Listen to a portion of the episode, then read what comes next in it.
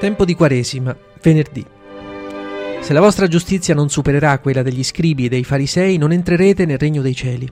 Avete inteso che fu detto agli antichi: non uccidere. Chi avrà ucciso sarà sottoposto a giudizio. Ma io vi dico, chiunque si adira con il proprio fratello sarà sottoposto a giudizio. Chi poi dice al fratello stupido sarà sottoposto al sinedrio, e chi gli dice pazzo sarà sottoposto al fuoco della Geenna. Se dunque presenti la tua offerta sull'altare e lì ti ricordi che tuo fratello ha qualche cosa contro di te, lascia lì il tuo dono davanti all'altare e va prima a riconciliarti col tuo fratello e poi torna a offrire il tuo dono. Mettiti presto d'accordo col tuo avversario mentre sei per via con lui, perché l'avversario non ti consegna al giudice e il giudice alla guardia, e tu venga gettato in prigione. In verità ti dico, non uscirai di là finché tu non abbia pagato fino all'ultimo spicciolo.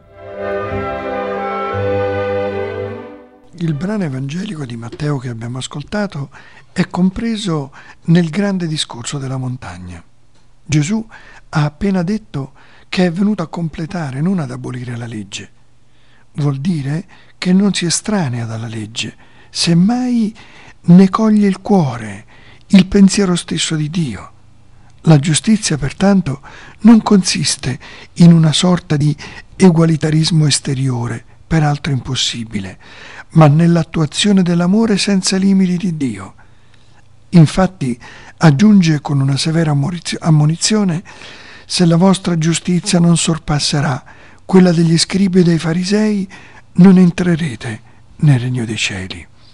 Come dire che essere buoni alla pari dei farisei vale lo stesso che non essere per nulla, e lo spiega con parole che in verità nessuno ha mai osato dire prima di lui, e nessuno le ode al di fuori del Vangelo. Il primo tema che Gesù affronta è tratto dal quinto comandamento. Avete inteso che fu detto agli antichi: non ucciderai. Io invece vi dico, chiunque s'adira con il suo fratello sarà sottoposto al giudizio. Gesù non propone una nuova casistica con l'aggiunta delle altre due scansioni che dice stupido e pazzo al proprio fratello, e neppure vuole proporre una nuova prassi giuridica, bensì un nuovo modo di intendere i rapporti tra gli uomini. Afferma che l'amore è il compimento di tutta la legge. Occorre perciò passare da un precetto in negativo alla positività dell'amicizia.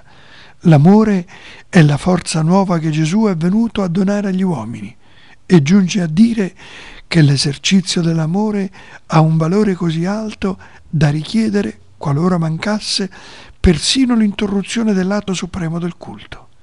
La misericordia vale più del sacrificio.